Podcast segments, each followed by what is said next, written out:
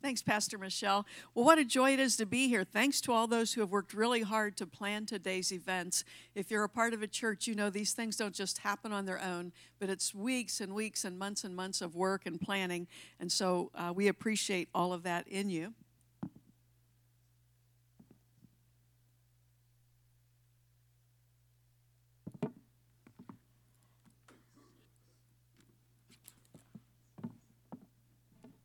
We have up here the home plate that we would often put down and celebrate the tiny little miracles that God was doing along the way and all the good things uh, that God has been doing. Well, I bring you greetings from the National Office of the Assemblies of God. Our General Superintendent, Doug Clay, is desirous to see a healthy church in every community. And we define a healthy church in three ways. A healthy church is one that is biblically engaged, spirit empowered, and missions involved. And as I look around our almost 13,000 Assembly of God churches across the nation, when I think of a healthy church, Rockside Church comes right to the top of that list. So thank you for being a healthy church. Give yourselves a hand this morning.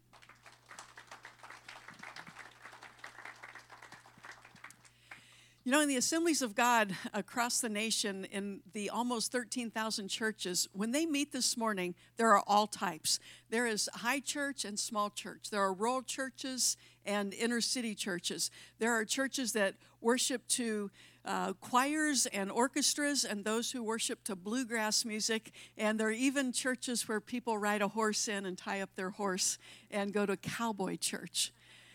And so all those styles are wonderful because it helps people to be able to find a connecting point.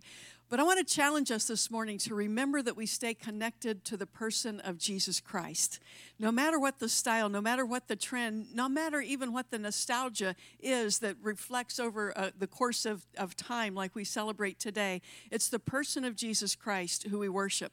And I appreciate so much the song selections that we worship to this morning because they focus on the person of Christ. And it's so important when we gather together that Christ is preeminent in what we sing and what we say and the way that we fellowship. He is the center of his church. It is Jesus Christ who said, I will build my church, and the gates of hell will not prevail against it. And so Christ must stay the center. As you're following Christ as a disciple, I trust that you will follow him so closely that if Christ, if Jesus stops in a minute, that you're able to stop before you even bump into him. I pray that you follow Jesus so closely that if we were walking in Bible times, the dust of his sandals would come up on your shoes as well too. It's the person of Jesus Christ that makes the church and that's who we follow. And that is the remedy. Today I want to talk about the temptation of Jesus and how we can learn from the way Jesus was tempted and how we then follow as disciples. In Hebrews chapter 4, Verse 15, the Bible says this For we do not have a high priest who is unable to empathize with our weaknesses, but we have one who has been tempted in every way, just as we are, yet he did not sin. Notice that it's talking about present tense. He was tempted in every way, just as we are. So we continue to be tempted in those same ways. And so the temptation of Jesus Christ was recorded in three of the four Gospels. And today I'm going to have us turn to Luke chapter 4, verses 3 through 12, where Jesus was fasting for 40 days in the wilderness, and Satan came and tempted him in three ways. We're going to look at those three ways of temptation of how we can learn from the life of Jesus. Luke chapter 4, verses 3 through 12. The devil said to him, If you are the Son of God, if you are the Son of God. Oh. Tell the stone to become bread. Jesus answered, It is written, Man shall not live on bread alone. The devil led him up to a high place and showed him in an instant all the kingdoms of the world. And he said to them, I will give you all their authority and splendor. It has been given to me, and I can give it to anyone I want to. If you worship me, it will be all yours. Jesus answered, it is written, Worship the Lord your God and serve him only. Uh, the devil led him to Jerusalem and had him stand on the highest point of the temple. If you are the Son of God, he said, throw yourself down from here, for it is written, He will command His angels concerning you to guard you carefully. They will lift you up in their hands so that you will not strike your foot against a stone. Jesus answered, It is said, Do not put the Lord your God to the test. Let's bow our heads in prayer. Heavenly Father, we thank you for the Word of God. We thank you that this church is founded on the Word of God, founded on the Holy Spirit moving freely among us, founded on caring about missionaries around the world. We give you praise and glory. And Lord, in these next few minutes together, we pray that you would give us ears to hear what the Spirit of the Lord would want to say to each one of us. Lord, we pray that we would leave here challenged from your word to follow after the person of Jesus Christ and to bring you glory and to bring you praise in all that we do. Bless this church. We ask you to open heaven over Rockside Church. We ask you, Lord, to make them a church of greater influence than they've ever been before in the future.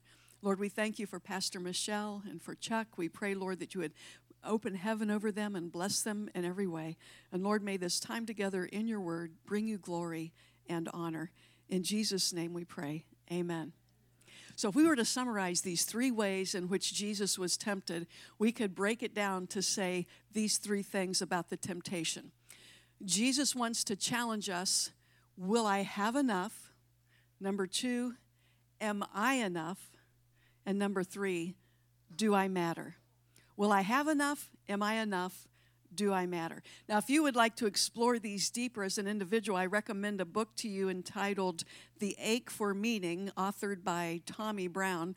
But this morning, we're going to take these three principles in the next few minutes we have together and apply them not to us as individuals, but to this congregation as a church. Will we have enough? Are we enough? And do we matter? When Jesus was tempted in these three areas, he re- responded by pointing back to the Heavenly Father. Yes, he was the Son of God, but he pointed back to the Heavenly Father each time when he answered. Even when some of what Satan contained a little bit of true statements and even quoted the scripture at one point, Jesus went back to the Word of God for the pure truth and he quoted scripture that refuted the temptations. Will we have enough? Will we have enough money, enough volunteers, enough time? You name it. When you're planting a church and when you're running a church, especially during a pandemic, the question is will we have enough? When we look back to the Heavenly Father, He will always provide for the vision that He prescribes. And if we are obedient to His voice, there will always be enough. But there will be those times when we wonder, will we have enough? Tony Pateliki came to us right after we had started and said, Donna, if you keep spending like you are with the income we have, we'll be closed by summer. And so we had to make a quick pivot at that moment. We had another time where 21% of our tithes were moving to another state, and we had to look and see, God, how will you provide? God has been faithful because of good budgeting and good management, but mostly because He is the ultimate provider. God will always provide enough. For the vision He has given, He'll provide enough volunteers to make it happen. When you're spending money, He will help you, and He will help you to always have enough.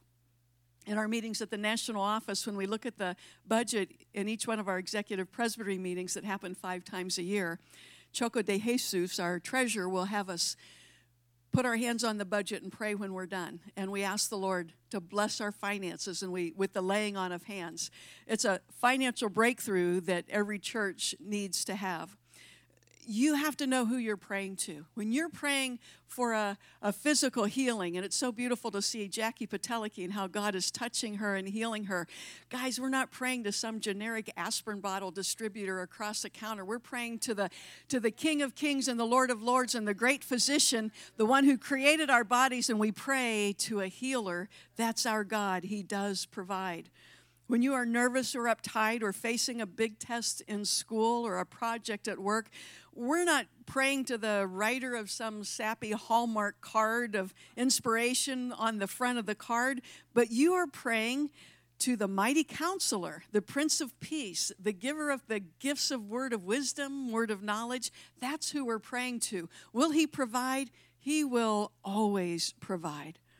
When you need direction or an idea, we sang about it this morning. We're praying to the waymaker, to the light in the darkness, the creator of the universe, the omniscient, all-knowing one. That's our God. And so Jesus in that moment of temptation didn't look within himself. He looked to the heavenly Father. Will there be enough? Will God provide? Absolutely. Does he need bread in that moment when he's fasting for 40 days? The temptation was a real one, but he looked to the Heavenly Father and pointed to him Will there be enough? There will certainly be enough. Satan's, Satan attacks the very person of Christ. He kept on saying, If you are the Son of God, and then he went on with, with uh, what he had next. The second way of temptation is, Am I enough? I think all of us ask that ourselves as we are standing here singing, I was just saying, Lord, it's so amazing how you use people that are so unqualified like me. Every open door God has ever given me, I have stood on the front side of it saying, Lord, I can't do that. I was a 19 year old person inviting to direct the choir, and I told, the, I told our pastor, I don't know how to read music. How can I direct this youth choir? And, well, I know, but somebody's got to do it, and we think it's going to be you. So I went to the high school choir director and said, Can you give me a crash course? I can't read music, and I'm supposed to direct a youth choir. That was just the beginning of every door that God opened for me. I thought, Lord, I can't do this. And He said, I know that. That's why I've chosen you.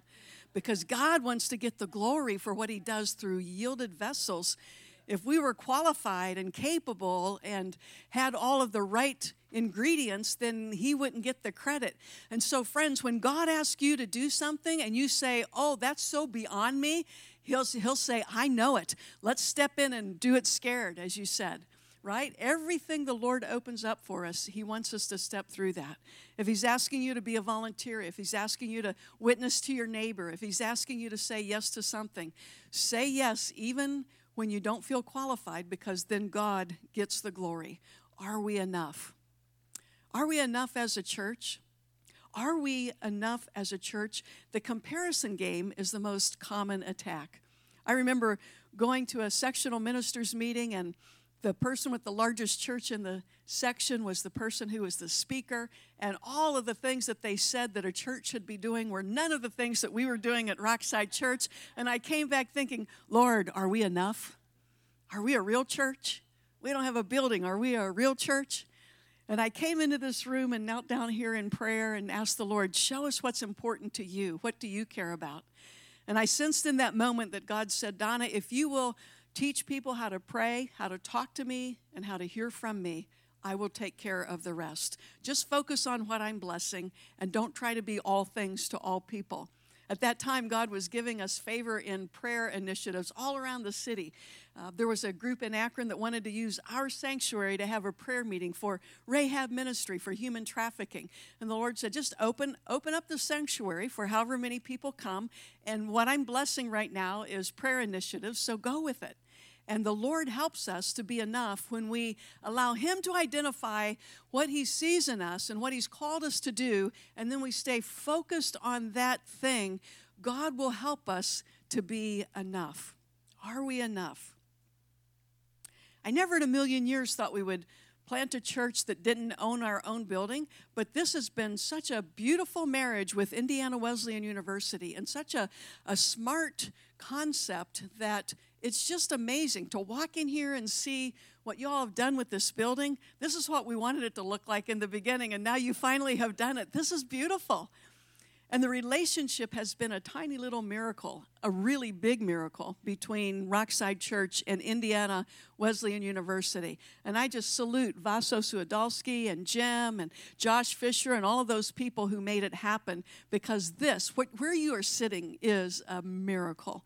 God has helped us to identify who is Rockside Church and are we enough? Absolutely. Tiny little miracles along the way. Number three, do we matter? I would say to the missionaries listed on that bulletin insert that is getting monthly support from this church, you really matter. Not only that a check is being written, but the thing I would hear again and again from missionaries is that this church doesn't just financially support, but they knew that you were praying for them and that you knew them as people and you came around them as a sending church to help them to feel like you are not alone on the mission field. You matter so much to the many missionaries that you are partnering together with in giving and going, sending and praying. It is just huge. To the city of Independence, for whom you serve in the police department and city council meetings, and for 20 years volunteering and selling cotton candy and being a part of the city, this church matters. I wish we could put a some kind of a lens over the church to be able to see into the spirit world because I believe if you could see into the spirit world, you would see that this whole region on this side of Cleveland here is impacted by the presence of this church here. Just the, the presence of the Lord that is here and the prayer that goes out from this place and the reality of you being here, it changes everything about the atmosphere. Rockside Church does matter. You have to watch for the tiny little miracles along the way. They will be coming at you left and right faster than you can imagine. If you're watching for them, you'll see the tiny miracles and you can thank God and, and praise Him for that. Sometimes we watch for one big miracle and we think, well, God doesn't do miracles anymore, but we need to watch for the tiny little ones that come along the way. In the third temptation, Satan tried to give power to Jesus when his assignment would be to already use the power in the universe, but with meekness and surrender. Do I matter? Where we stand right here was an empty field when this church started. I can remember visiting buildings, and I, I knew that we were supposed to be in an office building, not in a traditional church building or not tucked away in the residential area. But as I looked at buildings and saw the cost of renting and then the unavailability on some Sundays, even if you were renting, and then the cost of build out if you had your own space. I looked and looked for property and nothing was opening up. I remember standing in Josh Fisher and Josh Black's office in the office building that's caddy cornered from here, and they said, Come over to the window and let's look out the window. And so we looked out the window caddy cornered, and there was an empty field here. And they said, You see that empty field over there? Indiana Wesleyan University is going to build a building and we won't need the second floor in the beginning. Would you be interested in renting the second floor? Now that's vision. You have to be able to see what's not there. And they were pointing, I'm thinking, how long will it take to build? How much will that cost? Do we really want a church in a second floor of an office building? But that was the beginning of seeing a tiny little miracle of what God wanted to see happen in this area that we couldn't see. And that took somebody who had a relationship with Indiana Wesleyan University to be attentive to what God was up to in the midst of that. Josh and his family had moved here just a year prior to that, and he was building his own career as a, a dean of the university, but yet he had his eye open for what is God doing and how can I be used in that situation. God will give you power and influence and authority to be able then to turn and use that for the glory of God when you're watching for what God is up to and when you can use that strength for the glory of God. What happened next was that they built out the area and they weren't going to build this out and we saw the price of building it out. And we said we can't do that. And they said well we'll build it out for you and you can rent. And it just was one miracle after another tiny little miracles to watch along the way watching for what god is up to Satan will tempt you to misuse your power and your influence in the way that God wants you to use that. And he will also tempt you to not even identify your power and influence and leave it on the shelf. So watch for how can you influence and use your power in a controlled type of a way to bring glory and honor to God. In Springfield, I play pickleball once in a while with some friends that are there and I want to tell you about Ron. Ron is a really good pickleball player, but he plays to the glory of God. At his church, they have on the marquee out front free pickleball lessons. And on Wednesday night, people in the neighborhood will come in who don't go to church normally, but they want free pickleball lessons from Ron. And so he builds relationships with teenagers that would never in a million years come to uh, uh, come to a church except that they know that there's going to be free pickleball there. And he builds relationships with them. And then I would see Ron in my cycle of open play out in the gymnasiums. He'll pop in once in a while. And he always controls his strength as a player to match the other people he's playing with for the glory of God so that he can have relationships with them. I've seen him that sometimes children will show up, and I've seen him allow them to be a part. Sometimes people will show up and they're brand new, and he'll say, Well, come on and play be my partner in this next game, and he will ratchet down his power as a pickleball player in order to include other people. The last time we were playing, there was a man there who had recently had a stroke and was visibly just trying to get out and get some exercise again. And uh, of course, Ron said, Come be on my team. We'll play together as partners. So recently, he was playing a friend of mine, and I asked his wife, I said, Okay, who, who really is the best pickleball player out of those two? Is it Doug Clay or is it Ron? And she says, Oh my goodness, it's my husband. He's so good. He's in tournaments. He just ratchets down his power when he plays with people so that they have a good time as well. That's a, that's a demonstration of meekness because meekness is not weakness, but it's strength disciplined. It's taking the, the power the influence you have and knowing how to manage that power and influence to the glory of God so that other people can participate with you. There's a power differential that we always have in every arena that we're in. And it's the person with the higher power's responsibility to manage and maintain that power differential so that other people receive from God what God is trying to do in that relationship. Because it doesn't matter who wins the pickleball game, it matters who felt loved and cared for and welcomed and the ability to come back and play after a stroke. That's what really matters to God. And so every one of you has influence and power, and you can bring it down for the glory of God. And that's that's what Satan was tempting Jesus to do. He's tempting Jesus, I can give you all of this. And Jesus, like, no, I didn't come to be a, a king to Israel. I came to accomplish the Heavenly Father's purpose. And he, he was in tune with what the Father was up to and what his role was in that. And those three temptations that came to Christ are the same temptations that will come to you as a church. The temptation to want to make your ACMR report have higher numbers on it than it really does. And it doesn't matter about statistics and those things. What matters is are we obeying the Lord? Are we being the best version of ourselves as a church? And are we using our influence to the glory of God? Yesterday, I had the privilege of going with Pastor Michelle over to the east side of town for the open house of a coffee house that is over there, and um, got to be with uh, the Tavern Coffee House with Bob and Judy Willard and Kenneth McQuillan, and they were doing the ribbon cutting and the prayer.